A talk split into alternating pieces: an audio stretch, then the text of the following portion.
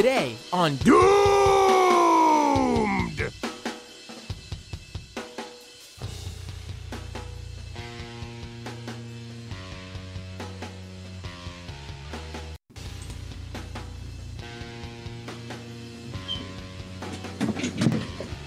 Hello, everybody, and welcome to Doomed. I forgot to plug my mic in, which is why I'm late with this intro. As I was saying, I feel like this is a week where, uh, you know, I could possibly sing uh, We Didn't Start the Fire, because there's a lot of things to talk about. We got Elon Musk buying Twitter, conservatives overjoyed. Donald Trump's not leading leaving Truth Social. I already messed it up. All right. Well, well, he says so at least. A lot to talk about, and I didn't even name it all in my terrible. we didn't start the fire rendition, but joining me to discuss. Well, first, let me pull myself up. Joining me to discuss is the Serfs. Well, Lance from the Serfs, but um, he's not on yet because he will be multi-streaming it to well not multi-streaming it he will be dual streaming it because i'm multi-streaming it i don't know how to explain it he's dual streaming it right now to his own youtube streamers so more people will watch let me give him a ring now let's see how this works out we didn't test out any of this at all beforehand but it should work i mean it should work it should work do do do do do do do do do do do do. I'm calling him. He's not picking up. there we go. Let's see. Hello, can you hear me? Hey, I can hear you. Can you hear me? First time. That's awesome. That's uh, a big win for socialist audio, in my opinion. Hello. Oh, you can't hear me. All right, hold on. oh wait, can you hear me? Can you? I can. I, I can hear you. Can you hear me? Okay. Yes. Yes. Yeah. We're we're we're fantastic. This is awesome. I'm, I'm, is- I was just remarking on like every time I try to connect with somebody and they're lefty, we like have to do this hello hello for like 12 minutes. So this is awesome. Oh, we didn't have. Well, this time I actually, for my own intro, so this didn't involve you at all. For my own intro, first time ever, I forgot to plug my mic in. So I'm Oh. I'm talking. I'm, I'm I'm introducing everyone to the show, naming the topics, doing a little Billy Joel rendition actually, and no one heard any of it. No one heard any of it. Oh, tragic. I'm sorry, Matt. It's too bad. Well, doomed viewers, Lance from the Serfs, the Serfs Honored viewers. Hi, I'm Matt Binder. uh, every everyone go to uh, youtube.com slash Matt Binder. Do, do you have that as your your URL? I don't That is, miss- yes. No, that's right. YouTube.com slash Matt Binder. There you have it. Hi everyone. Subscribe. Uh, it's a- and, and, and I know you you don't, you know, you you're you're big time on Twitch, so you can't do the dual thing on Twitch. But I'm also on Twitch, twitch.tv slash Matt Binder. Uh, I know you got a lot of Twitch uh, viewers, so uh, why don't not give me a subscribe? Well, subscribe means pay. You don't got to pay me. You don't know me yet. Just follow me there. Just follow me there. Just do that. That's I free. hope- I I hope they know you. I think there's a lot of crossover between our viewers. I hope so. I hope so. But that also means then that a lot of your Twitch followers, if they do know me, have made the decision to specifically not follow me. I didn't go with that I'm hoping they don't know who I am. oh, how's how's life? How's sleuthing? How's uh, Oh, being it's- the internet detective extraordinaire? I mean, I gotta tell you, it's you know, it's I I I, I live for this. I love it. Like I don't think I, I think a lot of people don't realize when they're calling me uh, you know, every name in the book, okay groomer, that I like like it, it powers me, it invigorates me, makes me feel so alive. I love it. I'm like doing doing like the Ric Flair strut around the apartment. You know, Oh, that's awesome. I like I, I I agree with you. I I like uncovering and using the uh the the truth, shall we say, the facts and logic. Um but uh, this topic seems to piss a lot of people off. This is like this is a hornet's nest, if ever I've met one. In, in What in my uh, uh, well, I mean, we're Wait, obviously which, going to be which, talking when, about which one? I guess we're talking about libs of TikTok right now, right? Yes, yeah, I, would say li- libs of TikTok more than anything seems to really infuriate people. Uh, and then uh, I mean Elon, Elon. I mean we can get we'll get to that as well. I think Elon's a little bit more interesting. I think uh, it's it's pulling out some some neat takes uh, to say the least that I've seen from uh, the internet so far. Um, but libs specifically, this is uh, this is a hot button issue for for people on all sides. It would seem. Right. I mean, I had uh, Taylor Lorenz on my show, my live stream last week and I was talking with her about it. I mean, the, the the the blowback she's received from conservatives over it. I mean, it really is amazing. It it is something where it's like they want to be able to inflict on others, but the second they get a taste of what that feels like, it's it's the end of the world. How dare you, sir? How dare you? One hundred percent. I I feel that about uh basically right wing reactionaries to a lot of things, especially censorship.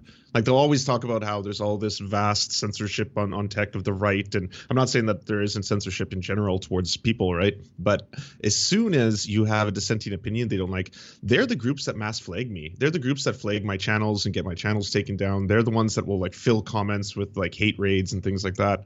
Um, uh, snowflakes. That's the word, right? Snowflakes. I mean, absolutely. I think that would describe them qu- quite well. Uh, you know, it's it's not surprising. I've been doing this for a long time now, and have been receiving. You know, I've everything they think they've thrown at me has been thrown at me. I've I've already had the worst.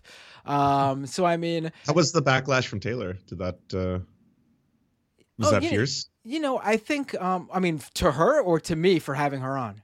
Oh, to you. I, I know what she's receiving. I've seen the billboard. Oh, the I I I I, I am I'm jealous of the billboard. I mean, I I wish I wish maybe. Is uh, that your bucket list? Is that the highest level of uh, attainment? Uh, that's something uh, I said before that I've experienced it all. Addendum. I have not uh. experienced that, and God, do I wish. Please, please. Put me on a billboard in the middle of Times Square. Own me that hard, please. Own me that hard. Put my uh, user handle in there as well. yes, please. My face too, if you must. I mean, uh, I, I should say that you know Tim Pool has once again, you know, he's the one who's responsible for that billboard. For those who don't know, there was a billboard in Times Square today that basically uh, said uh, Taylor Lorenz doxed at Libs of TikTok. And I can assure you that most people walking by and saw that billboard, their first thought, their first reaction was, "Oh, look, the M&M store." I mean, legit would mean nothing to the vast majority of people. I mean, that's something that I've noticed a lot with conservatives. They are so, and Tim Pool's gonna get mad. I lumped them in there with conservatives. Let me put it more broadly then reactionaries. Reactionaries. Yes. They are in a bubble to the point where they don't realize when they're speaking to normal people that like they don't like like you can talk to regular average Joes and Janes about this stuff.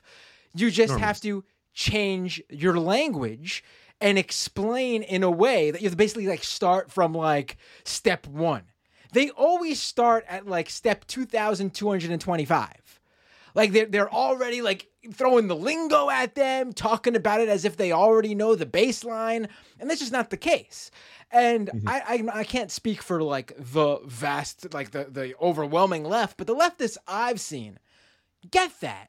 And when they talk to normal people, they start at that step one and walk them through like, hey, you might not have heard of this. Let me explain it all to you with reactionaries, they are so in this bubble that they think people get what's going on from the get-go. And they just don't. I mean case in point nothing nothing was um more obvious than oh his last name is give a, uh, um, a mental block right now of his last name but conceptual james james lindsay right? That's his last name Lindsay, Lindsay. James Lindsay, and we could well, talk about it's it's spelled Lindsay. I don't know if it's pronounced Lindsay. I haven't I haven't actually heard uh, his pronunciation of it to be honest, but I, I think it's Lindsay, but it could be Lindsay. Either way, James Lindsay, whatever it may be. I tried to say both in one.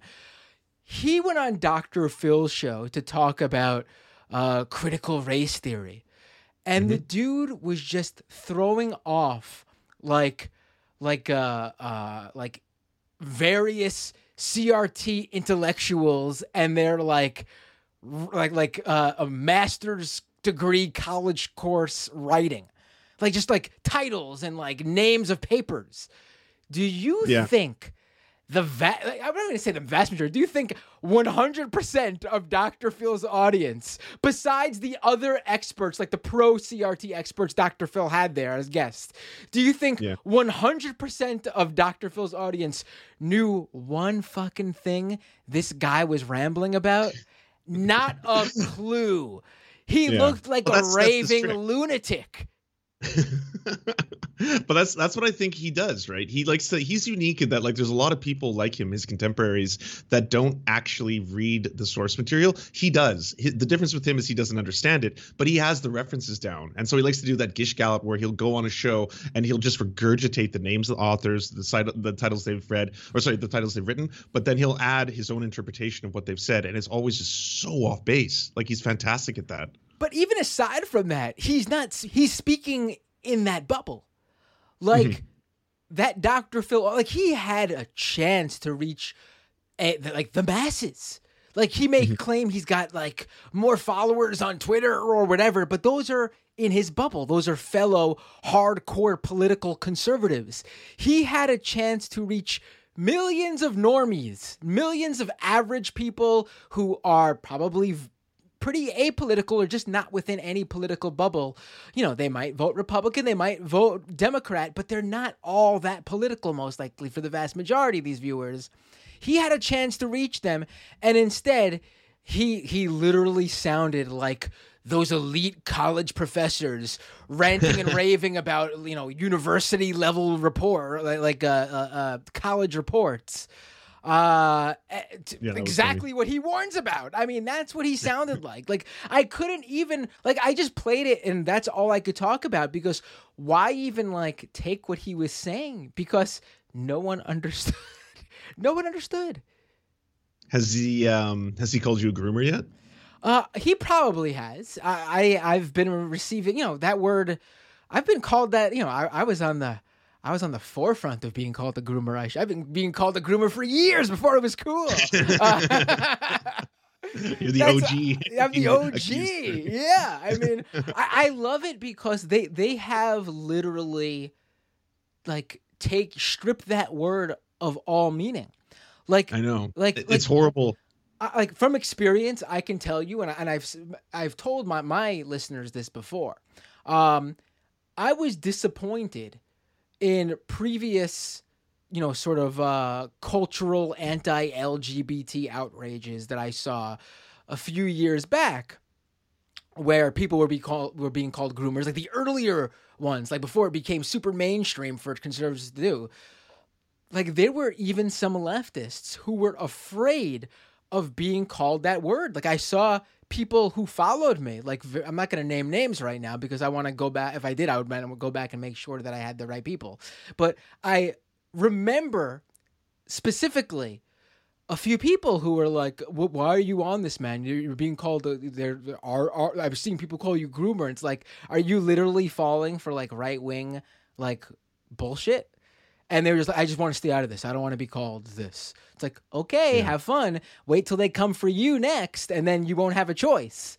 Fast forward now, here we are. Literally, they've stripped all meaning of that word. They literally admit that they've stripped all meaning of that word because they've had to say they redefine the word for it to fit. You've seen that little uh, image that they've put together, the meme image they put together of like the definition of groomer, where it's like any adult who takes political leanings and tries to instill them on children. And it's like, that's not what grooming is. That's not what No, grooming no. is. That that Yeah. That's But, like- I, I like I think that's done with political purpose too, right? Because ultimately, if you take something that originally means trying to coerce a child into a sexual relationship, you strip it of its meaning, you do what you just described, and then it just can be speaking to children about anything political in a school setting. You get to do that horrifying thing where they dehumanize certain groups, whether it's trans people, gay people, because you're associating them directly with grooming. And when anyone hears that, people who do know what that word means, it's like, oh, that means pedophile or, or pedophilia and that's the worst thing you could possibly be in society so now we've associated all of gay people all of trans people or just issues surrounding that with this Right. Right. And you know, they maybe maybe it works in their benefit two ways. One way is that they get to eh, throw that word at people and they get to for their in their bubble, that's what that word means. But then maybe more mischievously in a second way, uh, being that it, appears that uh, whenever there's uh, I would say uh, I'm not going to throw let me not throw out a percentage, but a lot of times a uh, politician ends up uh, being outed as a pedophile, uh, it turns out to be a Republican. So maybe redefining it works in that way for them too. They they can't be called groomers anymore.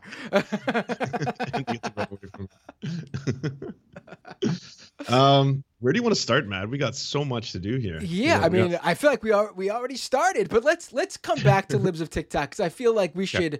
talk about the the uh, I don't know the elephant in in in the room or the elephant that's uh, I don't know taking billions of dollars in government funding to go to outer space. Uh, that's the elephant we should talk about, and that's uh, Elon Musk. Um, I want to talk about first of all how hilarious it seems to be that you know we could segue into Elon Musk this way. I want to talk about how hilarious it seems to be uh, have you seen online today where conservatives and right wingers seem to be under the belief that Elon Musk is now the owner of Twitter, like starting today. Oh, oh, the switch, the right wing switch. Yeah, I saw that yesterday. I saw so many right wingers suddenly saying it's pretty unusual that all of a sudden I'm not shadow banned anymore, and I gained a whole bunch of new followers, and I'm noticing people in my timeline I never saw before. Wonder if it has anything to do with a major event. I saw that everywhere. I, I posted a couple of them on Twitter, and I was like, did do you realize it, the deal will take months to finalize? He, he doesn't control the company yet. Like you, you weird nerds. What are you saying right now? And and I'm not saying it's going to happen because I can't. I'm yeah. not. I'm not Nostradamus over here. But there is a possibility that it won't go through. That possibility is there. These yeah. things do fall apart. Something could happen. I just I, I, I don't understand where everyone gets the rationale that even if he literally took over the company yesterday, that there was just like a switch that hadn't been flipped, like the right wing censoring switch, or, I, or they did it because they were scared he's coming in. They're like, oh no, no, no, we have to change everything, un, un untether them. You know. I, I will say that there, uh, I've seen a few uh, people tweet out, and and they're using that um that website that uh, social blade that's like legit in tracking like follower counts yeah it is it does seem like over the past 24 hours um and i've seen proof that a number of larger conservative accounts have suddenly gained thousands of followers and larger like I don't want to say left left leaning accounts, but like liberal accounts. Liberal, yeah. liberal accounts. Yeah. yeah. Yeah. They've seen to have... the the Brooklyn dad says he lost four thousand. Mark yeah. Hamill said he lost eight thousand. I'm not I'm not disputing that may have what, happened. What my, I, my I assumption just... what my assumption is, without any conspiracy theories, is that on the news of Elon Musk buying the company yesterday, I'm sure a bunch of random liberals or left leaning people deleted their account or temporarily like deactivated their account. And on the flip side, I know Tucker Carlson did this to pretend that Elon Musk brought him back a bunch of conservatives that were suspended from Twitter under the um, policy that you need to delete a specific tweet that broke our rules and you could come back. And they refused to delete that tweet previously. A bunch of conservatives either reactivated their account or, in Tucker Carlson's case, decided that was going to be the day that they deleted the terms breaking tweet, which would then reactivate their account. And that's what happened. Did Babylon Call- B do that? What happened? Did Babylon Bee do that, or the guy um, who runs Babylon Bee? Because he was one of the ones who was like willing to die on the hill of the worst joke ever right? right? They just intentionally misgendered someone, and they were like, "This is the blank of the year," and they were willing to die on that joke because they're like, "This is freedom of speech. Right. We have to protect the sanctity of being able to say this." Right. I'm, so, I'm not sure if the, I, I, haven't seen the Babylon Bee account back, but the CEO has been back. The guy who owns it has been back, so he he might have done that. Um, but he did that prior to yesterday. Um, but Tucker Carlson last night, right before his show, he just tweeted out, "I'm back." His first tweet in over a month, and suspiciously, his tweet dead naming a trans person was missing from his uh, account after mm-hmm. him refusing to delete it. And you know, they he he did it under to to make his audience think that Elon Musk had something to do with bringing his account back. You know, they they love to uh, misrepresent things to their followers, and their followers I mean, love said, to eat it up. It, it makes it sound like they love magic. because the whole thing sounds really magical, right? It's like all of a sudden, oh yes, uh, the Elon could take the company over. Suddenly, it's just bliss. And right. what you just mentioned, by the way, that's not as bad as the people who have just been flash tweeting all the bigotry they can think of, as if suddenly they're in the clear. Like none of this is ever going to get me in trouble anymore. So here we go. Here's uh, misgendering, the N word, everything else is like boom, boom, boom, boom. right, right. Yeah, it's uh, the one I saw this morning because it was trending for a little bit, at least in the trends for you section. So maybe it was in my, you know, my specific uh, bubble on Twitter. But um, ivermectin was trending, and when I clicked, I thought maybe there was a new ivermectin report. I, yet another one debunking the fact that it's a COVID, uh, you know, miracle drug, which it's not. Mm-hmm. Um, and no, it was a bunch of conservatives going, "We can now tweet ivermectin can save you if you have COVID," and it's like, uh, have fun doing that because you can still get banned for doing that. yep, nothing's changed. Right, I feel and like I, this is an old and I do want I do want to say this like uh, you know I've been uh, I, I've not really tweeted about Elon Musk buying Twitter because I don't really it doesn't matter to me yet. It doesn't matter to me at all. I'm not I'm not my take on Elon Musk buying Twitter is that okay, what's the worst that can happen? He kills the website that he paid tons of money for or will be paying tons of money for like to me the worst case example that can happen to twitter isn't like whatever people are worrying about censorship or terrible people coming back. I mean when fox news bought myspace they didn't when i should say fox like the Rupert murdoch uh, you know uh, fox uh, you know the, the larger yeah. corporation but myspace back in the day. They didn't kill it because they made it ideological. They didn't kill it because they like did everything possible to like make right wingers happy on it or whatever. They killed it because they didn't get the social media business. They made bad business decisions and destroyed MySpace that way. That to me is what would that would be what Musk could do to kill Twitter. He cannot understand the platform, which judging by his own tweets and v- words when he goes on stage at like TED Talks and stuff, he very much does not understand the platform.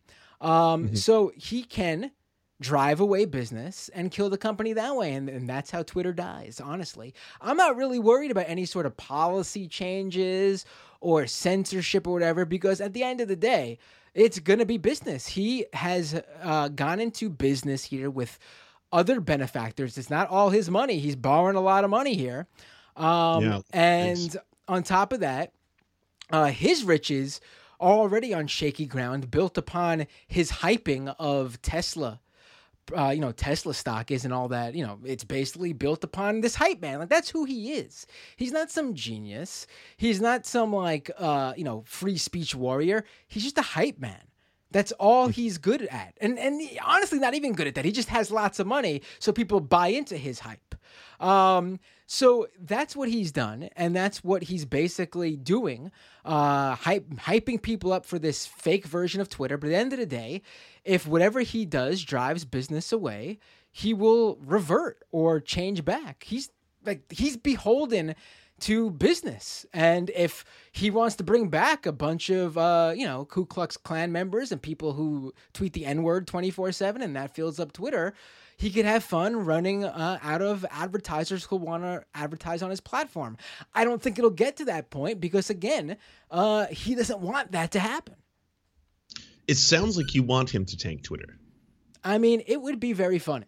I, I I would not I would not lose anything. I mean, he has everything well, you to lose. lose. Like six thousand followers. I if would, you if you take a monetary value of that, that's actually very very valuable. I, I, Twitter uh, Twitter is probably my main social media platform, but you know at the end of the day, uh, when that's happening, I could easily tell people to uh, go follow me somewhere else, and my most active followers will listen. And anyone I lose probably wasn't really interacting with me and sharing my shit anyway.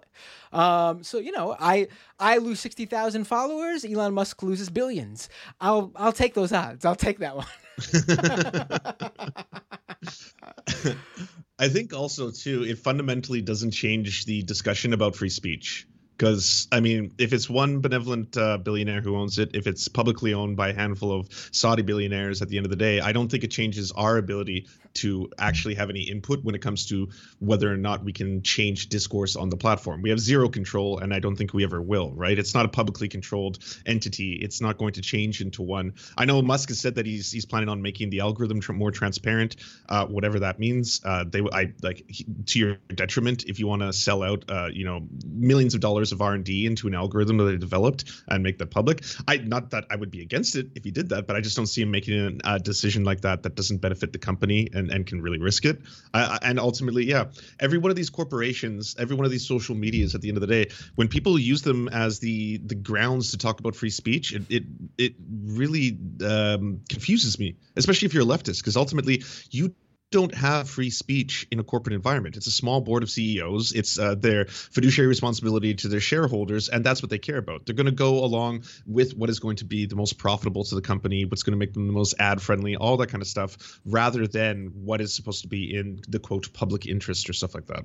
Right. Yeah. I mean, it's yeah. I mean, also, it's not like Twitter's policies were super like stringent and, and strictly followed to begin with. I see people uh, dead naming trans people on Twitter all the time. Big accounts all doing it quite purposefully, and Twitter has a specific policy that says you can't do that.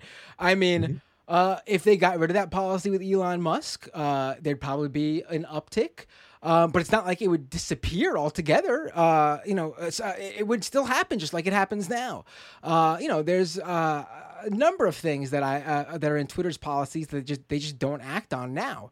So I mean, just removing them from the policies. I mean, if policies aren't enacted on them, what good are them any are they anyway? You know, I, I think libs who are freaking out over this end up sounding like the you know the conservatives who cried about going to uh, Parler, Gettr, Truth Social. I mean, you don't, don't like you sound lame like them. Like just they ran away from Twitter because Daddy Trump got banned, and they mm-hmm. tried to make three different platforms happen, and neither of them have happened. I mean, just yeah.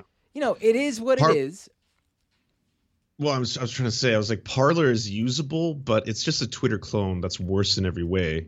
Gab is just Nazis. Like anytime I've taken a look oh, at I forgot Telegram, about Gab. Telegram is Gab. fully functional. Yeah. but, well, Telegram yeah. Telegram's like a completely different platform, and if there's any platform for conservatives to um, go to, I think Telegram is the perfect one. That's why I don't mind all the the right wingers going there because it's literally like a walled garden. It's like the Apple App Store of social media uh, apps. Like you have to join a specific group, and you only speak to people in that group. Um, normal don't people. You think the appeal of Twitter is the fact that we all interact with each other. Is the fact that like you will clash heads with a whole bunch of conservatives and vice versa, and liberals and and, and oh. like even lefties. Lefties will lobster each other all the time too, of, right? Like that's and and that's part of the reason we all are so addicted to it and log in because it's like, oh, well, how could they say that? It's my turn now, and and vice versa. Right. There's a reason why Twitter is is the social media app that literally makes news all the time.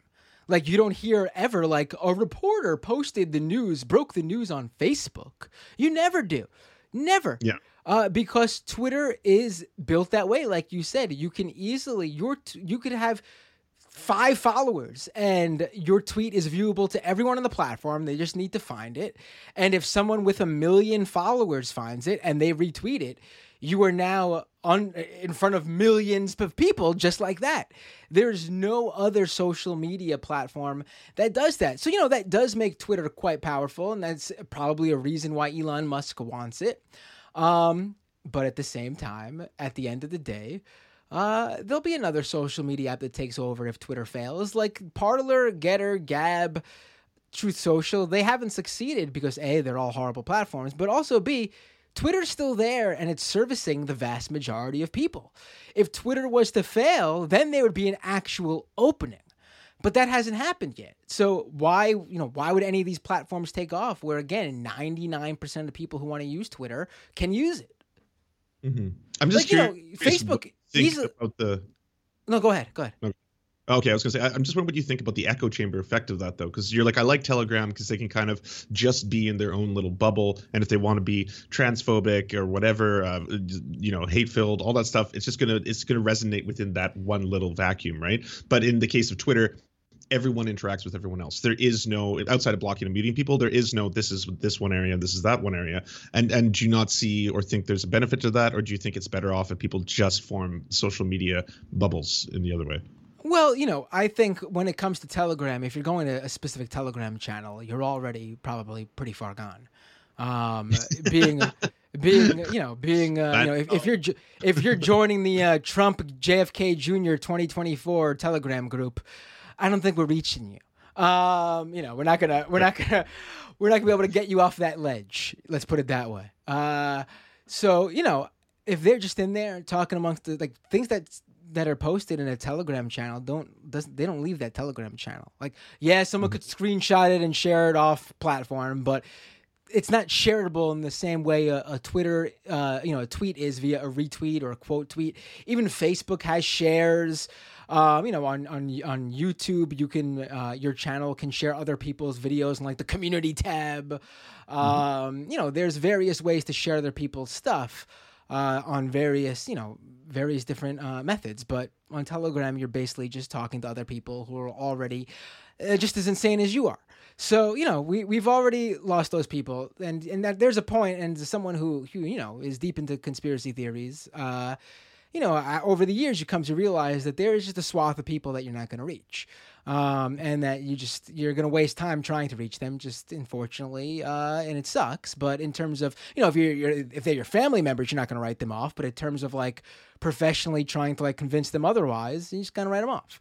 Um, you know, there's again half the country usually. Uh, again, it was a bit different in 2020. It was like 66% of the country voted, but half the country usually doesn't vote, uh, which means there's half the country who are not. Uh, who who aren't uh, super into Trump, nor whoever the Democrats put forward. Um, that's who. If you're someone who wants to reach out to people and uh, try to, uh, uh, you know, show them, you know, factual information to push them towards the left, or debunk lies on the right, th- that's your audience right there. Half the country. I still I still think there's a value to having a digital public forum in some form though. I don't know if it has to be like a Twitter where there's all these incredible hierarchies and I'm I'm like I'm someone with that so are you right? Like anyone who's got like over 5000 followers has a lot more like social media power than someone else. So I, I'd be open to the argument that that makes it very unjust but still there should be some way like the one thing I liked about Twitter in its early days was it was a way for like the unwashed masses to finally try and punch up at the Jeff Bezoses or or the Elon Musks right? And maybe that's one of the reasons he never liked it but like Right. it would give you that chance to just be like blah blah blah and then all of a sudden they may see it or they may respond or they'll never see it because it's in a sea of a thousand people saying blah blah blah but i still that was the one aspect about it i really enjoyed when it first came out Right. Well, I mean, you know, uh, I think Elon Musk, if he again, if he ends up uh, buying the company and controlling it in six months, um, if everything goes through, uh, I think he has good reason to let that continue. Um, He would lose that free speech mantra that he's going by. Um, he would definitely lose a large percentage of the Twitter user base, and then business will will not be booming anymore. Like again, that's all that matters. The uh, how, how much money Twitter ends up making, and he's his purchase price is already greatly overvaluing the company. Um, they Twitter does not make that much money comparatively to like Facebook and Google um you know they just don't. It's never been a major moneymaker for the plat for the the influence and size of the Well, it's platform always it's, it's been speculation hasn't it been as, as in like it's it, the the share value is inflated to the point where people see value in having 200 regular users or sorry 200 million regular users has inherent value in, in Yeah. that in that alone. but the company itself through ad revenue doesn't make it I, I i'm i'm assuming compared to like the same situation worked out with youtube where the cost of hosting everything for the youtube uh, streaming platform was so much more expensive uh, than its ability to produce money through advertising but Right. it, it I mean- has I mean- I mean- value I mean, let's put it this way: for as you know, important in the space we're talking about, that how how tw- like we're we're really building up Twitter to be important in this space. For as important as it is, it's the only one of its size that Elon Musk could have uh, got the money together to buy. He could have Mhm. never bought out Facebook, never bought out Google, YouTube, even TikTok, because ByteDance ain't selling. TikTok is incredibly valuable to them. And you know what? It wouldn't surprise me if I don't have the numbers in front of me, but if they're not already making more money than uh, Twitter, I would not surprise me if they start making more money than Twitter very soon. There's a clear monetization uh, line there for TikTok that was never that obvious for Twitter. Um, Yeah. You know, it's it's it was the only one available for him to buy. Uh, I'm not saying he he doesn't want Twitter specifically, but if he did want another one, he couldn't afford it. Yeah, fair enough. Uh, I I agree with you, uh, especially in the part where you were mentioning about different people freaking out about this. I think the same thing is true in the opposite direction. I don't know how much tea you like to spill on your shows, so um, if I'm getting to if I'm name dropping too much, just be like, oh, well, we, we're not going to address that. But in a figure like Glenn Greenwald, for example, uh, I noticed Glenn Greenwald is is somewhat jubilant about what is happening right now and the current takeover. In my opinion, uh, he has been someone who's been very adamant about the free speech aspect while simultaneously at the same time uh, being more concerned about the team sports element where it's we've got Elon Musk. He's coming in here, uh, and look at how all the libs are freaking out about it for reasons, right? And he'll go list those. But ultimately, he's very excited at the possibility that this person is going to make this more free speech. That they're going to uh, either allow big names to return or change the dialogue so that we're no longer so concerned with these issues of, say, gender and race and things like that, right? That's kind of been the focus. And to me, it kind of just it it feels again like just ultimately this isn't or it's never been about free speech that's never been the issue it's it's about right. which benevolent billionaire is going to play better with my team or, or better Right. with the people that i consider to be on the team Elon. Musk. We've we've seen what he does. He he uh, Tesla fired a uh, a um, employee who was posting videos of their own personal Tesla and the errors they they experienced while trying to use the like the computer system on it. Um, there have been. Um, you know, uh, uh, black employees of Tesla who've come out and said they've experienced, you know, institutionalized racism throughout the company. hardcore racism Yeah, hardcore racism yeah, yeah. I mean, like I putting mean- them into their own sections and saying that that was like the the cotton fields them being called the n-word and stuff like that like old-timey racism the kind of stuff you'd expect to hear from like the 1950s or something like that right. I mean, he's he's not that. I mean, and he's previously. This is a couple going back a couple of years back, but he was previously upset about some reporting on him. I don't remember which. There's been so many, but um, he was upset, and he he thought about creating his own media outlet that investigated the people investigating him. Real free Oh. speech, right there. I mean, yeah, love. He, he even he even floated the idea of calling it Pravda. Um, yeah, right. Uh, so I mean, yeah, yeah. Uh, oh, I pointed that. Yeah, I, I- pointed it out when it happened. Yes. Uh, uh, I mean, but I guess real in line for a guy who uh, called uh, a diving expert who uh, shit on his terrible, uh, you know, idea to save those uh, that that soccer team in Thailand uh, a couple of years back when he just called that diving expert a pedophile just because he was mad that the guy criticized his ridiculous Well, submarine Excuse- idea. Excuse me. On Matt, Matt. He called him pedo guy. That's that's pedo different. guy. Oh, I'm sorry, pedo guy. Right, right, right. I guess I guess Elon Musk, uh, Elon Musk's own version of OK Groomer. Um, yeah.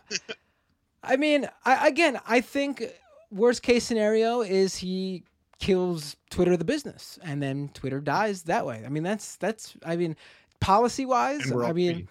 It'll probably revert if if he does make any changes. It'll probably look much like Facebook or YouTube's policies, like any specific Twitter policy where they were a little bit more, um, you know, on, on on the ball with again dead naming trans people. Um, Twitter was a little bit more stringent when it came to their like misinformation policies.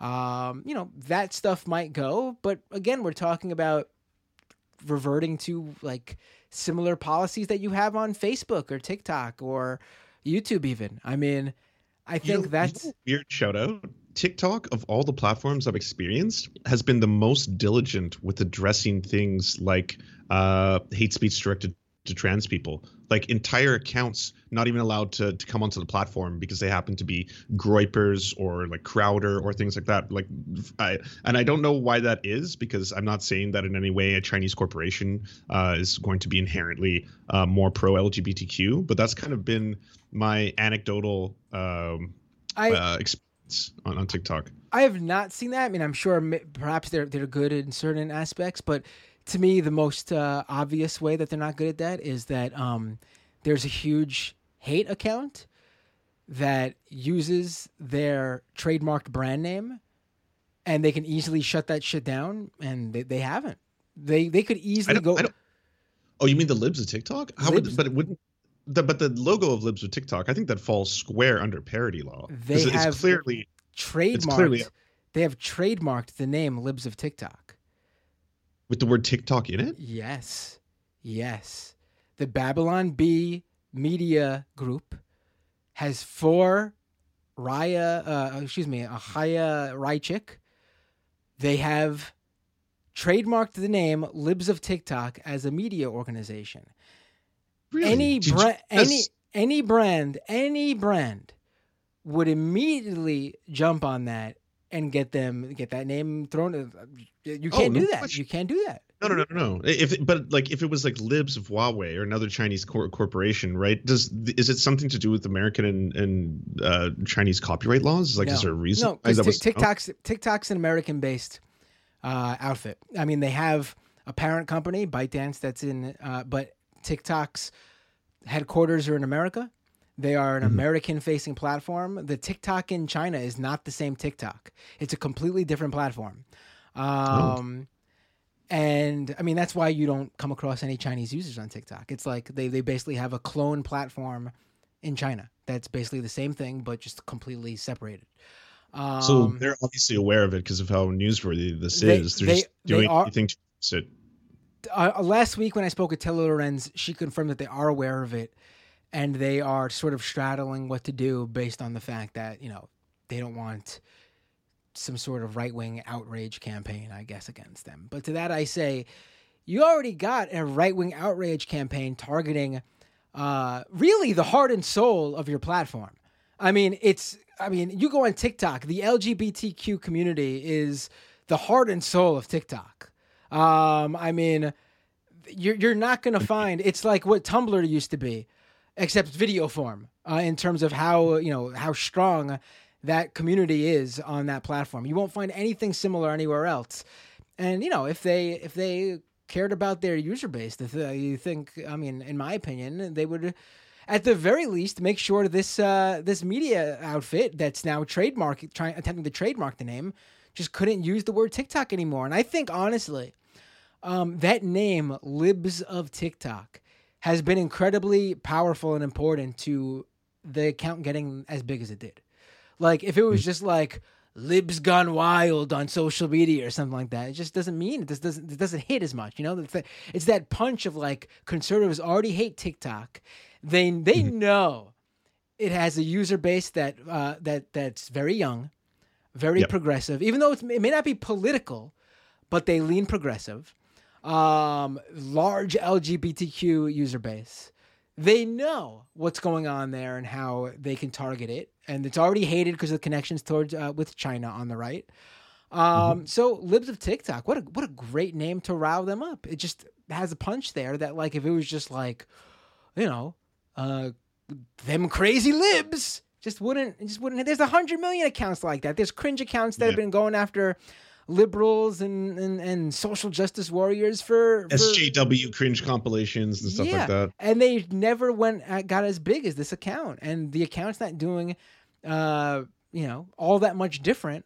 Um, although I will say those cringe accounts usually stick to the uh, mocking and trolling aspect, whereas Libs of TikTok is taking a more direct, this is very serious activism, go after these people approach. Um, yep. So that that's one difference. But I also think the name of the thing is a major difference here. I really do. Mm-hmm. Yeah, I'll agree with you. Uh, you just had a write up in Medium about them and the latest discovery, I think, about Mashable. furries. Mashable. Mashable, sorry. Yep, My no apologies. problem. Uh, no. and how they had fallen for an r slash drama um, scam, trying Right. to fool people into thinking this was part of a school curriculum. Right. Uh, is is that one still up, or is that one been taken down? Because in the mash, I didn't know if it was a screenshot or if they'd actually used the actual Twitter account. Right. I, I have both in there just just in case. Um, you know, uh, they have kept it up so far. In fact, hours after my report published, the Daily Caller published a report on Libs of TikTok's tweet, reporting it as if it was true without even acknowledging my debunk that was published hours earlier. Wow, that's how Um, easy it is. I mean, it, I I have for people who don't know, basically, uh, yesterday, Libs of TikTok sent um, her followers after an entire Austin, Texas school district online. Uh, they represent, I believe, it was 125. Excuse me, 125 schools in the Austin, Texas area, and the reason they did so is because they were excuse me, they were sent. They threw the word allegedly in there, and that's probably why they've kept the tweet up because they probably think that legally covers them. Um, and it, it probably does to some extent. I'm not a lawyer, but you know that is a, a word that gives you some leeway. Um, they wrote that allegedly parents were sent home a flyer explaining that it's Culture Month in the uh, this Austin, Texas school district and that this week your students will be learning about subcultures, everything from goths to furries. And they were sent home worksheets about create your own persona, your own furry pers- personality, and also a furry word search. And so Libs of Twi- TikTok tweeted this stuff out, did no due diligence whatsoever to do any basic legwork to confirm uh, what this is. Again, a million followers on Twitter, now being funded by a conservative media outlet, as announced by the conservative media outlet, the CEO of Babylon Bee. Um, and just posted this out. And so I did a little bit of digging. I called the school district.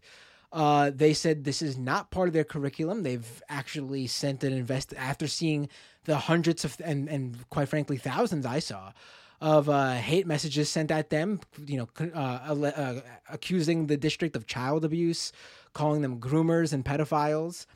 Um, they could not find any of this material in the curriculum. It was they went so far to make sure it wasn't being taught in any like emotional support, uh, you know, teacher like uh, you know t- teachers who uh, you know focus on like emotional support and like things like that. You know, counselors. It wasn't being used at all in the district. They could not find any trace of it. Not in the curriculum. No one used it. And so I did a little digging and I found that there is a forum that basically is an offshoot of the old uh, R drama subreddit. Uh, basically, the uh, the R drama subreddit was uh, shut down because they were you know causing a little bit of mayhem on Reddit, and so Reddit, uh, you know, basically froze the uh, the group, and so they created an offshoot website called rdrama.net, and weeks before Libs of TikTok tweeted these uh, fake documents about furries being taught to second graders in this school district. Weeks before that, the this uh, this forum that's basically full of like trolls uh, were basically having like a victory party over posting this this material on Reddit and fooling some people. And so they basically admitted in this post weeks before again i want to stress that this was already like out there that this was a bullshit troll job.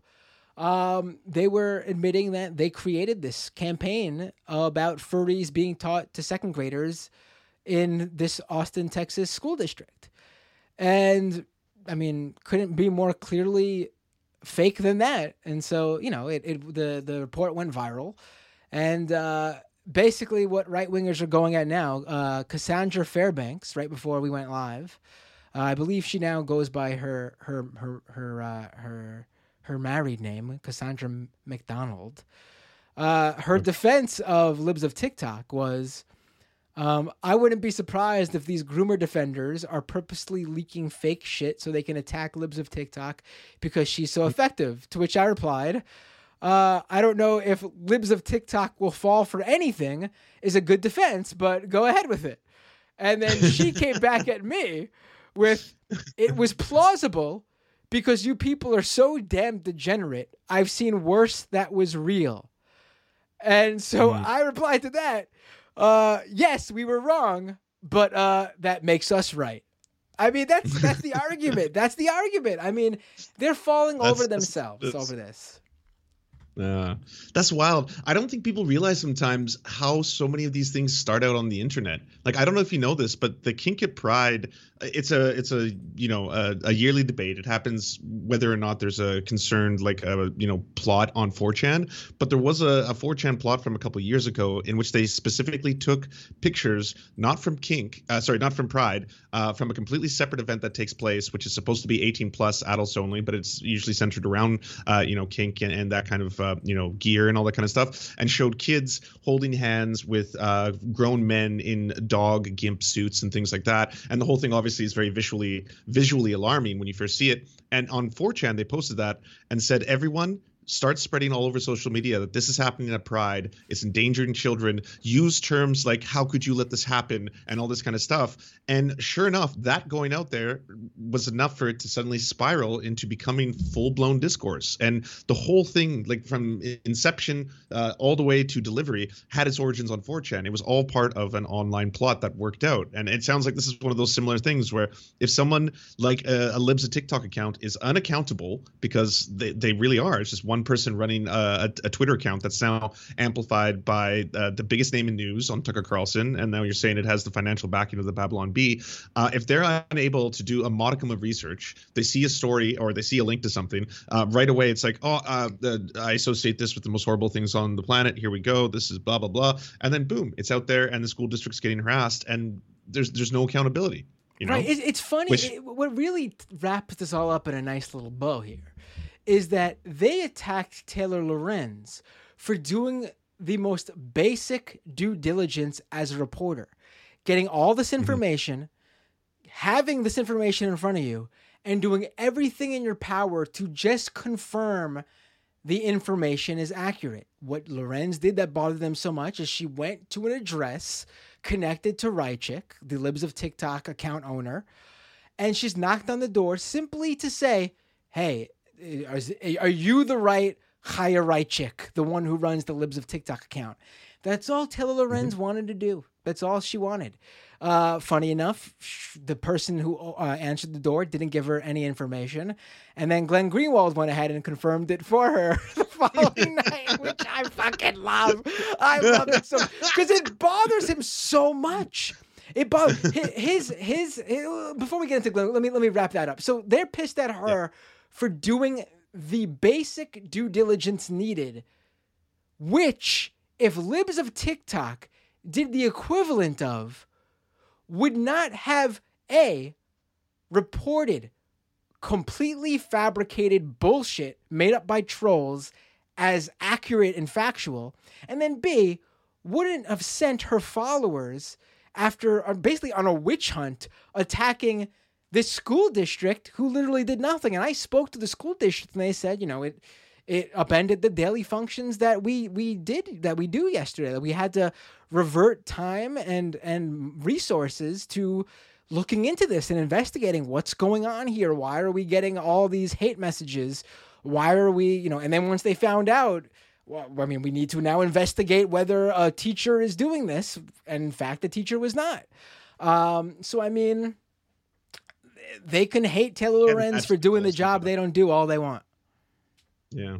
But back Yeah. to Glenn Greenwald, it is it is fucking hilarious. it's so funny, and every time he tries to complain about it, he just implicates himself more.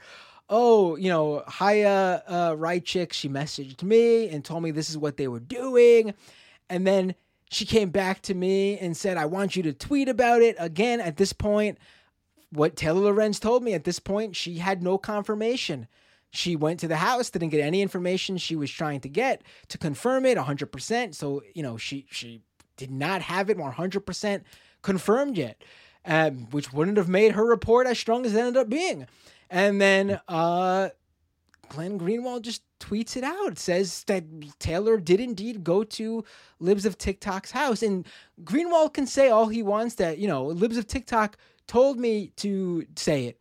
I mean, this is a guy who's been a investigative journalist for over a decade now, has handled some of the most uh, high profile of stories. For a second, he didn't think saying to her, "Hey, listen, I know you don't know too much. You know, you're you're new to this whole sphere of how journalism works." But mm-hmm. let's think this through. Maybe we shouldn't confirm for Taylor Lorenz that you actually live there by saying, hey, she actually went to my house, the Libs of TikTok's house. He didn't mm-hmm. do any of that. He just he just offered up her her information as a confirmation. It was, you know, I I, I mean, he can pretend all he wants that it's just people trying to own him, but I was not speaking to Taylor Lorenz when I saw his tweet that night when he confirmed it. I saw his tweet come, go out literally minutes after he tweeted it. And I, who someone who was following the story because I was also working on something, but just didn't have that final confirmation that again, Taylor's most basic journalistic instincts drove like if she didn't knock on the door, there would be no Greenwald confirming it. And there would be no uh, strong reporting. So like kudos for to Taylor Lorenz for getting it done. Um, she needed to to hit the ground and do that. Otherwise, I'm sure there were other journalists who were looking into it too, who just didn't have that final piece that only Taylor was able to get. Um, but you know, I was following it. I was working on something, and I saw Glenn Greenwald tweet that out, and I said, "Holy shit!" And I immediately went to the Libs of TikTok account because I assumed, all right, he has to have been just sharing something that she already tweeted out on her own. And then, you know, once he, like, if she did that, then whatever. It's not Greenwald's fault. But she yeah. didn't. And then I immediately checked, all right, maybe some other like hardcore right winger that like libs of TikTok could be connected to. Maybe they tweeted out and Greenwald is again just giving secondhand information based on what they already shared. Couldn't find a thing. After looking and searching, and Greenwald confirmed it now too, he was the first person to do that, which means A, not only did he uh, confirm uh, the information needed to, uh, you know, out her as the person behind the Libs of TikTok account, he also confirms that he had a direct line to this account. Like he's directly. Yeah chilling with this account in the DMs or something, or has her phone number or whatever it is. I think he, you know, I think he said it was over DMs to be accurate here. I mean, uh, I don't know. I don't usually interact with, um, you know, anti-LGBTQ hate accounts as if we're buddy buddy, but maybe some people are are, are different. Differently inclined. Yeah. I um I, I don't know if you saw today because he went off on another tangent on Twitter saying uh, once he saw the the billboard that Tim Pool had put up about how Taylor Lorenz is trying to play the victim card when so she's so really fucking jealous. Oh my god, please but like what really bugs me about his angle on the story is that he keeps saying that like what's wrong here is that a Taylor uh, uh, is specifically going after uh, sorry after an anonymous citizen. And if we are at an age where journalists uh, that work for the biggest corporate institutions, the Washington Post, owned by the the Jeff Bezos, and he always mentions Jeff Bezos, WAPO, in the same sentence, right? These horrible uh, corporate oligarchs, uh, if they're capable of doing this and outing individuals who are simply trying to bring information to the public arena, the public domain about culture war issues that no one else has the courage to talk about, this is very dangerous. And the other day, I don't know if you saw this, he posted an article by Vanity Fair about Peter Thiel and what is coined the new, right. And the article just goes into a lot of detail. Uh, it's a fluff piece. It's a fluff piece for every single person who is a part. Uh, like they all agree to interviews. The whole thing is, is is very very charitable to them. And he posted about it saying, finally, an article discussing uh, the right uh, that doesn't like try to to say I'm on the good side or isn't isn't biased. Here's a great example. Jeffrey Bezos retweeted him the Jeffrey Bezos retweeted Glenn Greenwald, and then all of a sudden was like, uh, "You're right, great article, no cartoon characters. Thanks for the information and reconnaissance." And and then Glenn responds with like, "The great thing about this article is how it doesn't have biases or something like that." And I was like, "This is like the institution and the dude you have been saying is the reason why it's like it, this whole thing was beyond the pale that it's not newsworthy." And to me, it couldn't be more newsworthy. Like when I think about it, uh, not only is this private account that has gotten multiple teachers fired, falsified uh, that they are groomers or pedophiles, uh, in some instances, doxed them and their phone numbers, was colluding with the press secretary of Ron DeSantis to actually impact policy and has gone on the largest news program, aka Tucker Carlson's news show, multiple times. How is this not news? How is this not newsworthy to you on any level? Like, like at what point do you draw the line here and realize the unbearing hypocrisy of your statement? The account is being constantly cited by various large conservative media outlets. Like you mentioned, there was a connection to, I mean, the account had, by their own admission, a direct line to the Texas Attorney General. They've previously tweeted that out. And then on top of that, you have Ron DeSantis' press secretary constantly interacting with the account. I mean, it's no coincidence, in my opinion, that the two states to all of a sudden be uh, gung ho about pushing all this anti LGBTQ legislation are also two of the states that seem to be uh, that have administrations that are most closely tied with this account.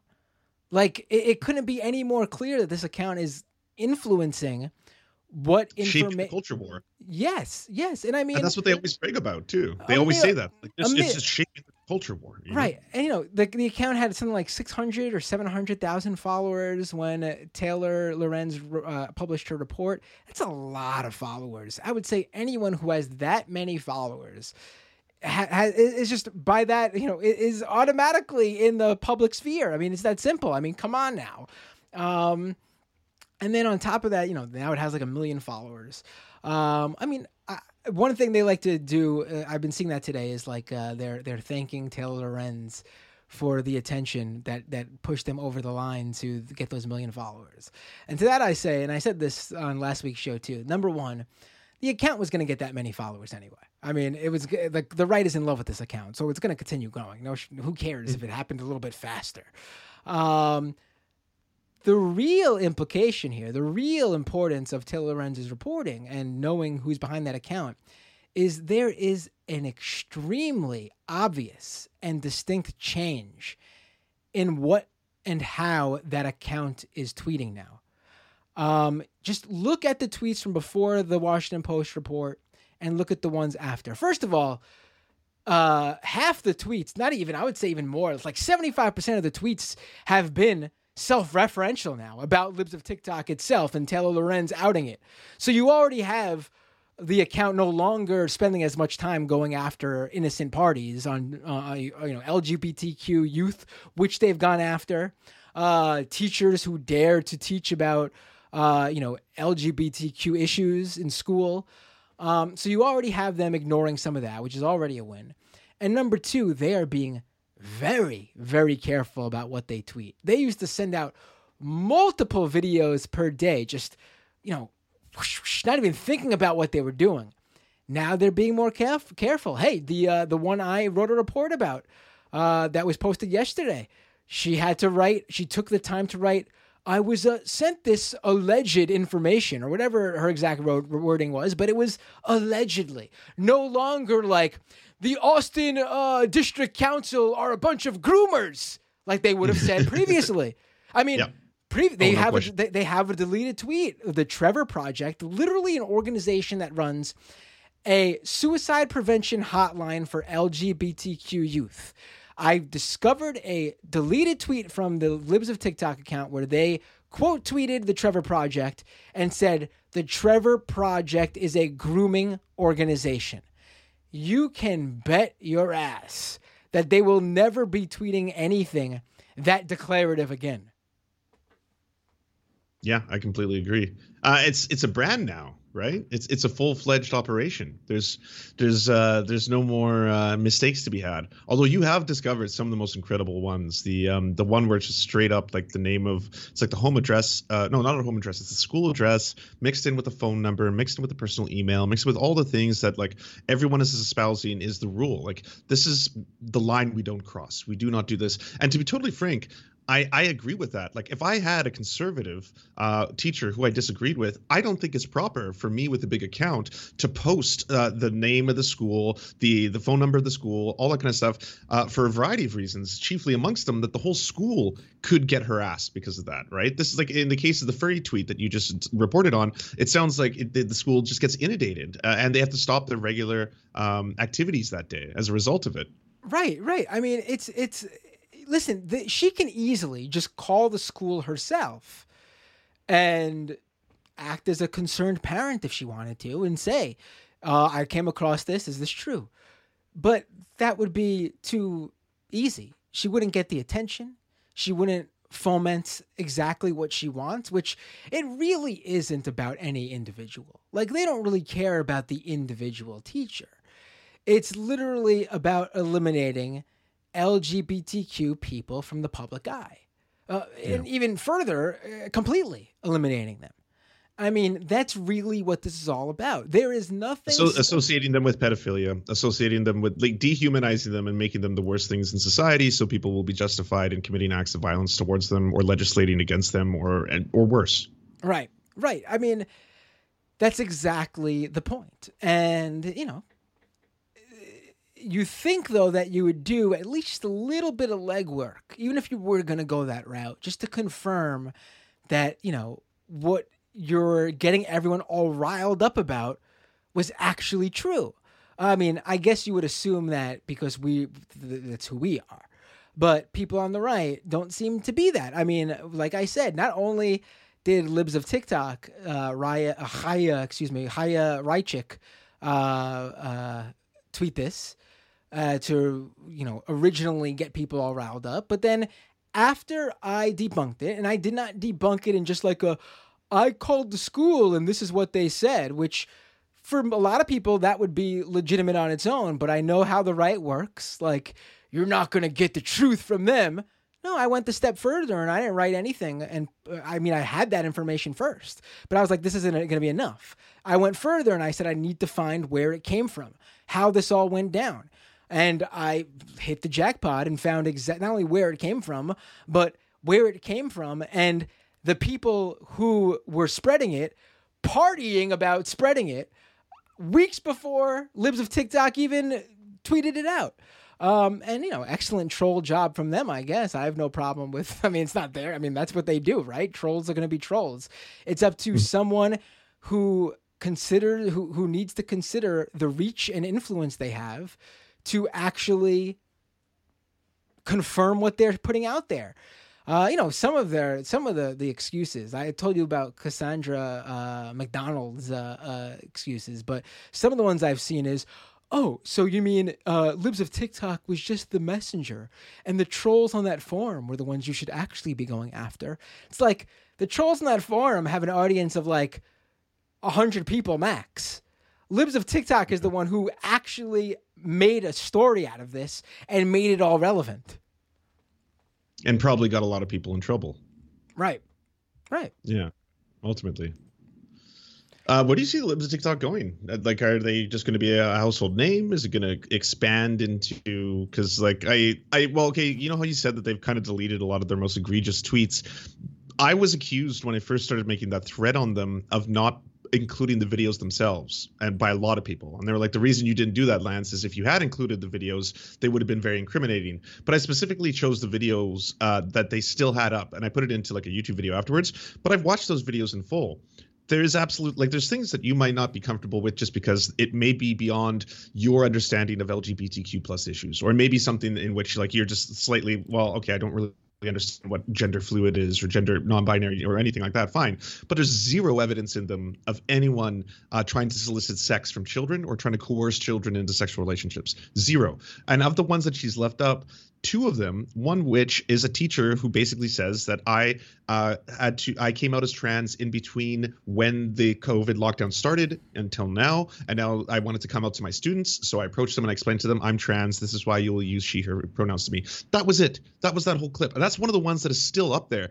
The other one is Pete Buttigieg's husband, who's giving a, a group of students, and at the worst, you could say this is cringe. And if that's all libs of TikTok did was like, here's cringy SJWs or cringy libs or cringy trans people, I would be fine. Like I would be like, fine. There's those are a dime a dozen. The like you know the SJW compilations. But as Pete Buttigieg's husband, who I am no fan of Pete Buttigieg, not here to defend him, who's just saying to kids, hey, let's do the Pledge of Allegiance, but instead of to the flag of America, it's to the rainbow flag, and that's it. And and they do the Pledge of Allegiance, and they do it's the rainbow flag, and it's like, look at him grooming children.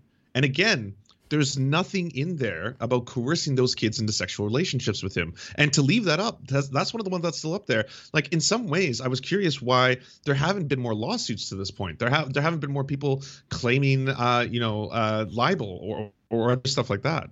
Right. I mean I, am again i'm not a lawyer but i do know that yes, america that's, america that's has very very you know very you know open laws when it comes to what you can say. Like it's incredibly hard to get you know to um to take someone and win uh, to, in, to court and, and, you know try to uh, claim libel or slander.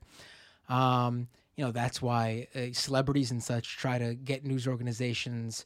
Uh, their lawsuits against like various news outlets or like gossip rags, they try to have it happen in like UK court because over in uh, you know Great Britain, it's very easy to sue people for libel and slander because they don't have the same sort of uh, you know First Amendment freedom of the press uh, protections over there and in other countries as well.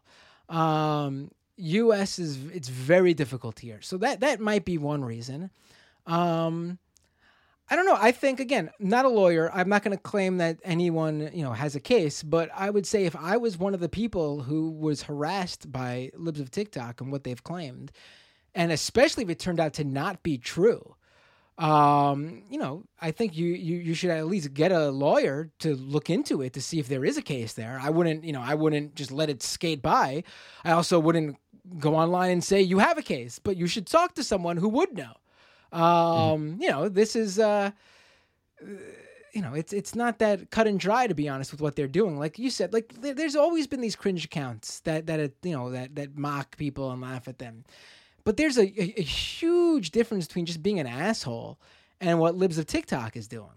Um, yeah, doxing or just falsely uh, accusing someone of being a pedophile and then telling people which district they're in. And then again having the press secretary of ron desantis collude with you openly about like you know where can they be located? Where will we find them? Things like that.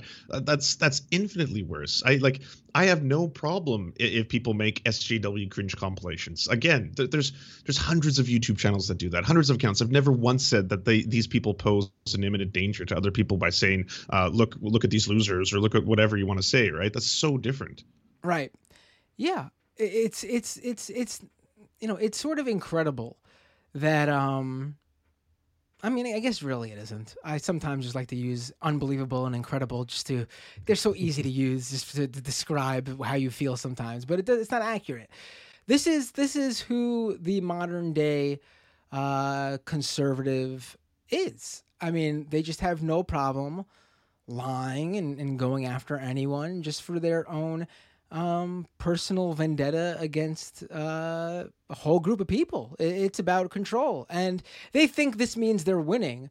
But I mean, I, I personally think, and I think the uh, the demographics of the country proves it out, is that this is the reason it's so loud right now, and it does see it does feel like things are going in reverse when it comes to like LGBTQ rights and you know social issues around that it, it feels like it's going in reverse because you know when when something starts to die out, the loudest among them uh, get really rowdy. And I think that's what we're seeing, to be quite honest. They see that they've got a very short lifespan left. And if they, I mean, that's why, you know, they did everything possible to basically force in every horrible judge under the Trump administration. This is their one, one of their one last shots to uh, have any sort of political relevance based simply on demographics. I mean, it's, it couldn't be more crystal clear in like a few decades how different this country is going to be. And this is their lashing out. this is their lashing out. I hope you're right, because every day when I read news about the U.S., especially all the bills that get passed through, like I think uh, Missouri was just the the latest one to pass uh, a detransitioning bill, uh, that it it scares me because it, it, seems like it's happening on a scale and uh, uh, with with veracity, and and they're doing it as quickly as they can, um, with the distinct goal of trying to erase trans people from the face of the earth, you know, on a regular basis. Right. Yeah. I mean, there's going to be the states. Obviously, each state's you know, especially those those some of those redder states are going to be more difficult to, uh, you know, uh, they're going to people living there who are LGBTQ or any marginalized group will certainly have a harder time for much longer, unfortunately. But I think overwhelmingly, it's it's not everything's not trending in their favor. Um, you know, it just it just is what it is. I mean, this they're just really angry. They're just really angry about it. Yeah. I mean, I look at us here. We're just like you know, we're we're we're we're not angry about it. We're having and and uh, I mean, it couldn't be any clearer to me that you know, when you when you have them literally redefining words, throwing out fake shit because they can't find anything factual to back up back up their their beliefs. I mean, this is this is how they lash out. This is how they deal with it.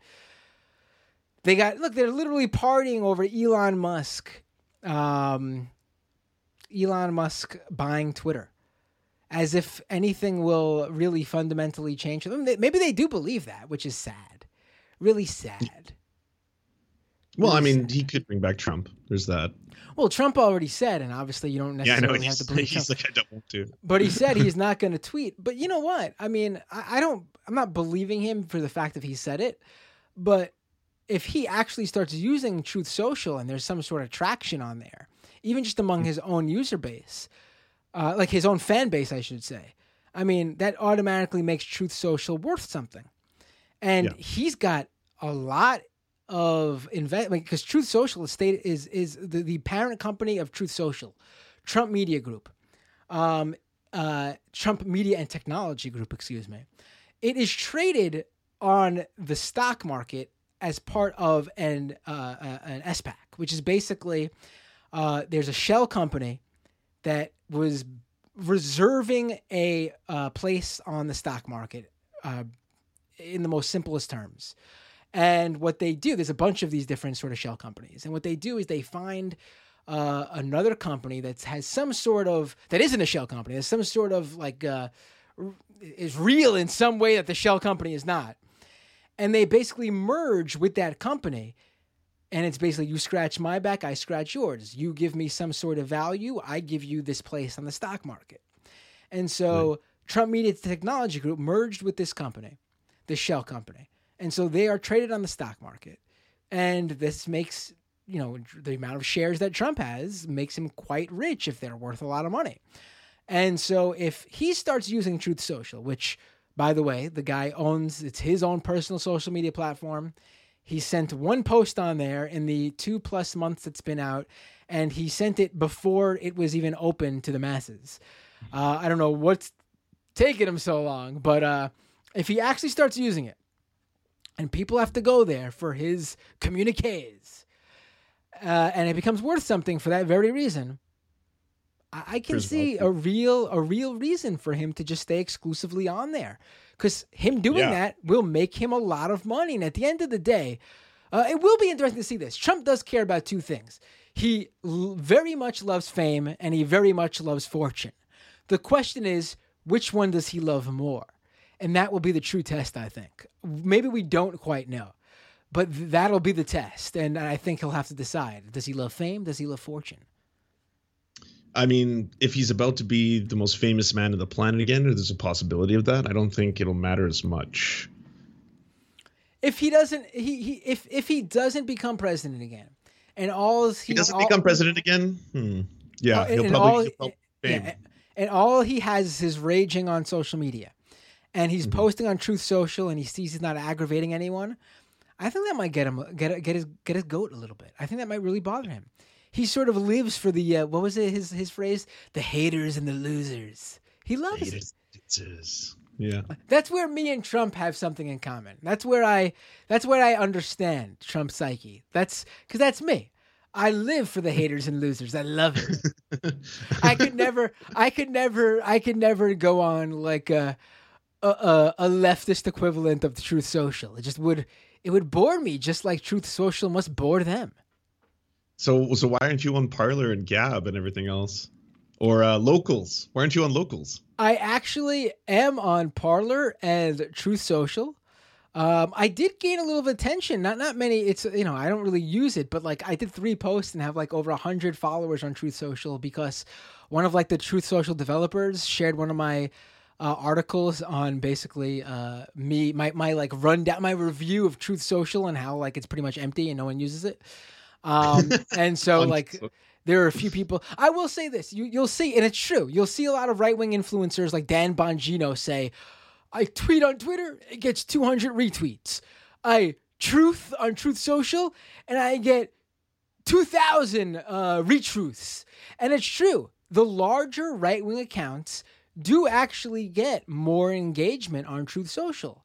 But that's because they've curated people who, A, already know who those very big right wing influencers are, and B, because it's for specifically them, mm-hmm. their their big tweets are basically like actually their big truths, the equivalent of a tweet, is like the main thing happening on that platform. It's not like they're also competing with like tweets from Justin Bieber and BTS and you know uh, Seth Rogen and uh, uh, Lady Gaga and and you know Cardi B and it, it's it's just for them, which means Dan Bongino is the fucking uh you know is Lady Gaga. He is the Lady Gaga of Truth Social of when Truth he Social. when he tweets that uh, excuse me truths that truth is the big thing on the platform and it gets tons of interactions.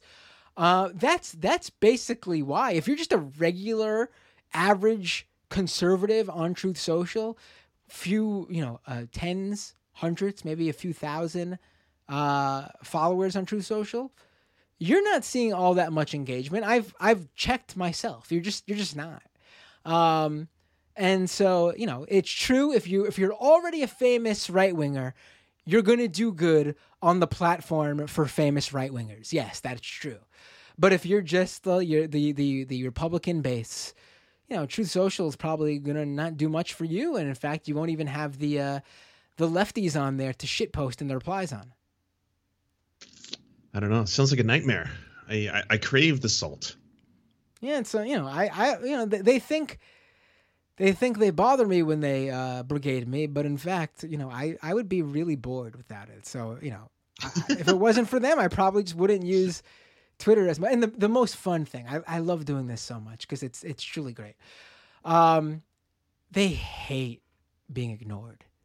So I, I you know, I, I see some of the replies. Sometimes it's so much I actually don't see all of them, but you know, you just don't acknowledge them, and it like gets them so mad because they got you know, if you got like 50 followers, you live for like you know the random lib account with like that's following 10,000 people, but also has 10,000 followers. You live for that account getting into like good faith arguments with you while you're just like trolling them along but like just don't respond to them. It makes them so mad. That, that's my that's my uh, that's the moral of the show for anyone on Twitter who sees a right wing uh, right wing troll uh, or anyone trying to have a bad faith argument with you online. What's the point? Just, I, just, ignore them. Just ignore them. It well, really I, was, I, was say, I think I think healthier advice uh, for me, anyways. Don't hit the show more replies button. Hmm. like eight times out of ten, it's never good. I'm I'm always it's that weird kind of like do I dare?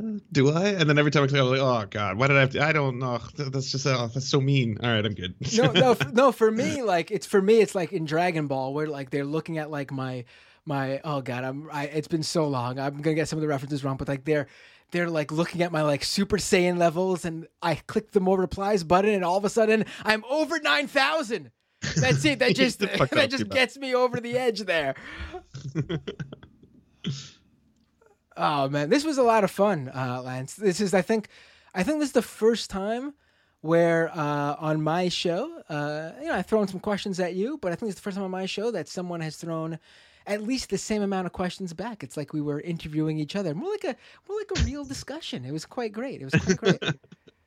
I'm uh I uh you're very you're very easy and fun to talk to, Matt. I'll I'll, I'll say that. But also I guess I'm just kind of I I'm kind of used to having a normal discussion because you go on some people's shows and I feel like they've got 20 questions ready for you, but that's it. And it's like after they've asked the first question, you respond, they move on to the next one, right? And then it's just like, well, we're not really having a dialogue here. You're you're basically just eh, we're doing a dialogue tree. I'm basically like your NPC for the day, and then I'm gonna answer it. But no, I, I agree. I appreciate all your work too on, on your sleuthing because every now and then I'll I'll see like a reply to or I'll like I'll usually find one of the things you've done because Glenn Greenwald is big mad about it. That's usually usually what I see. yeah, I mean it's it's weird because listen, I was I was I wasn't a Glenn Greenwald defender but I was someone who did have uh, great respect for the work he did, and I was able to. And I think there is a, you know, you can certainly still think that the NSA stuff and his work in Brazil and the stuff he did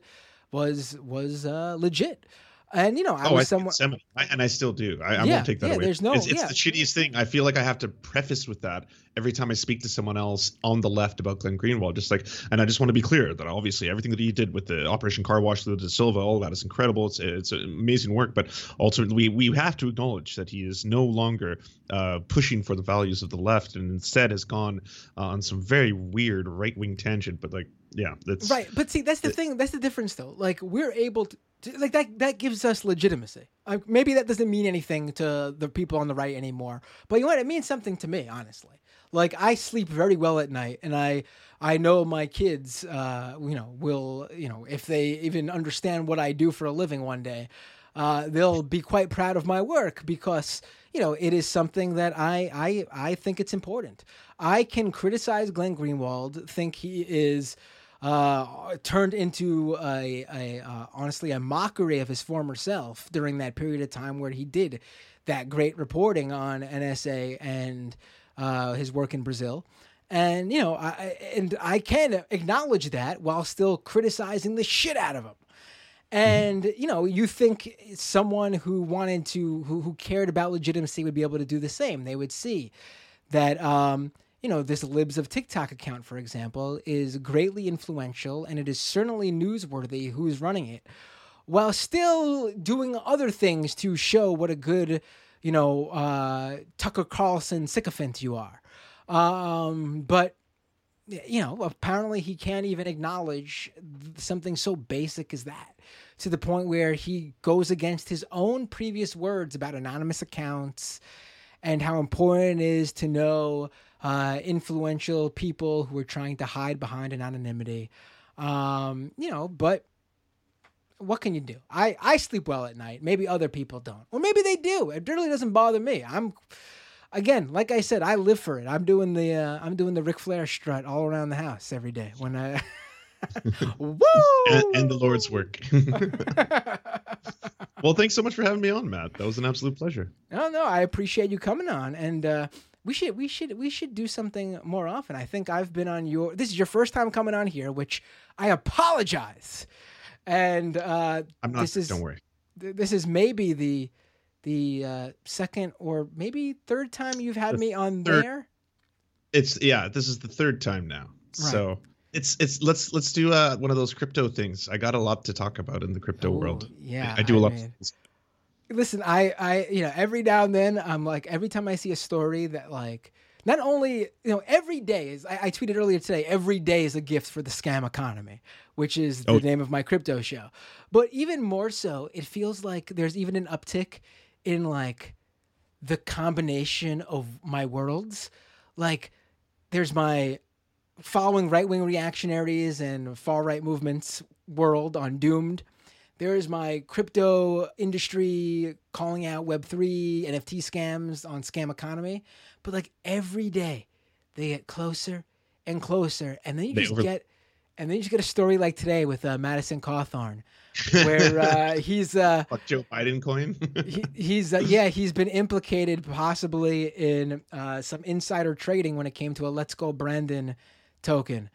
Uh, mm-hmm. It's just, I mean, he's had a bad week he's had a bad week. I've had a great week. Uh, let's.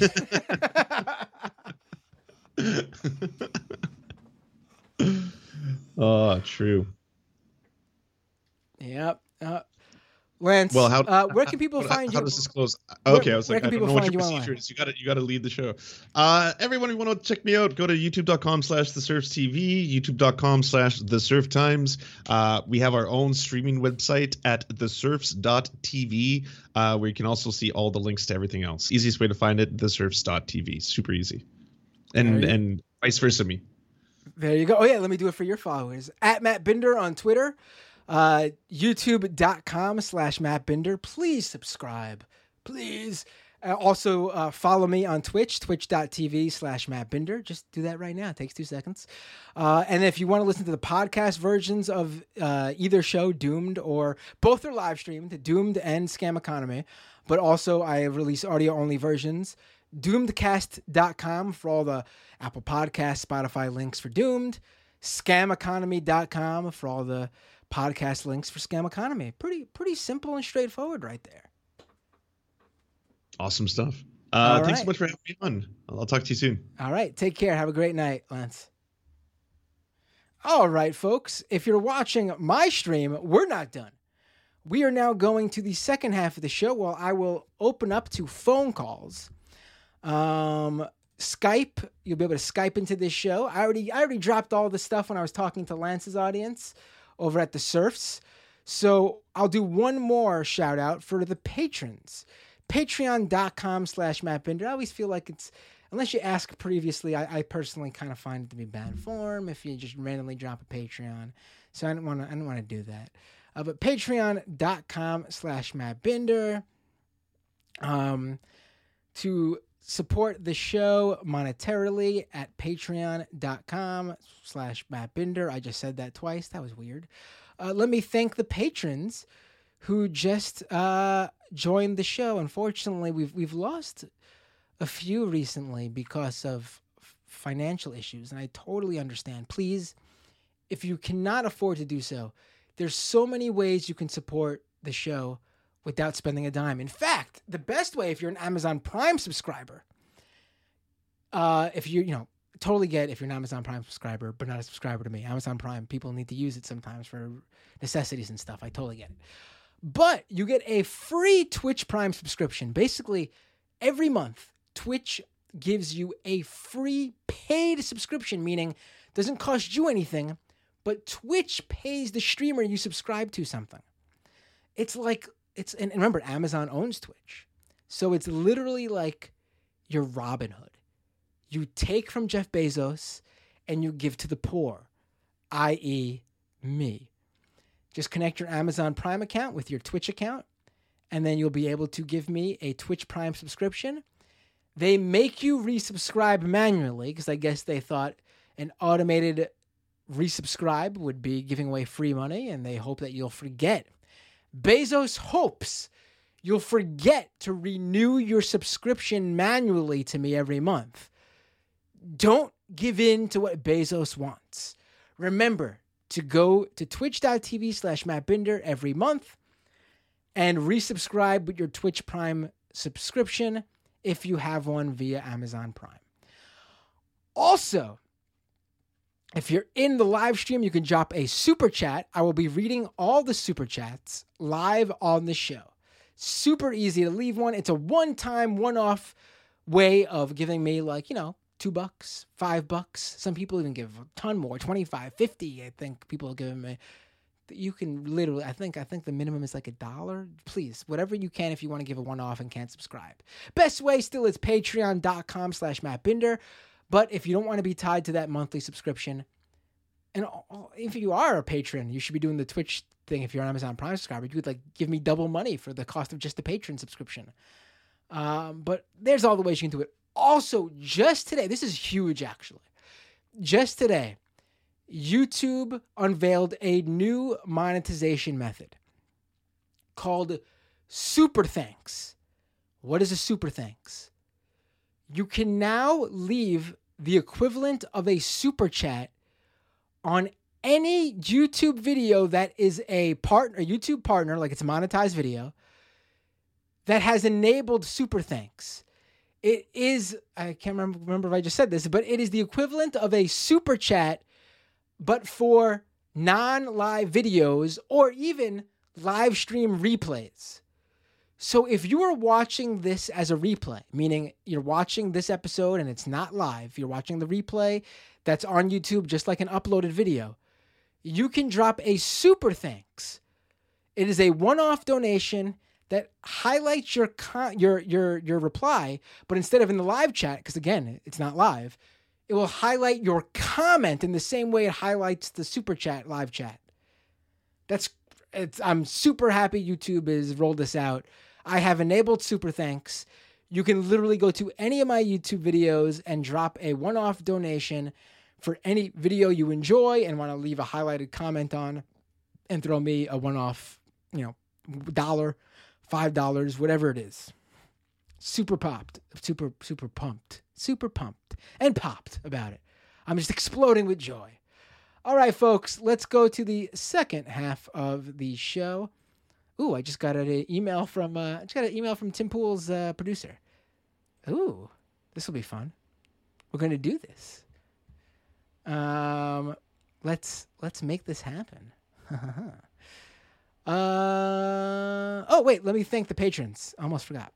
When was the last episode? All right, not too many patrons over the past couple days, but uh, let me thank them. Uh, Nathan G, Sharky Xmas, Charles Z, Ben S, John H, and Matt S. Thank you so much for being patrons and joining uh, the Patreon. Really, patreon.com slash Matt Binder. Skype will be opened. It's doomed live. You could be you could call in there. I'll take any call. If you're a right winger, left winger, dirty centrist, whatever you want to talk about, um, but, but you can do it. I don't I don't just call them in. It'll be fun. All right, folks. Let's do it right now. If you're a live stream viewer, if you're watching live, if you are a patron, you'll be joining me. If you are just catching the live the uh the excuse me, the podcast replay, this is where I say to you, see you all next time on Doomed.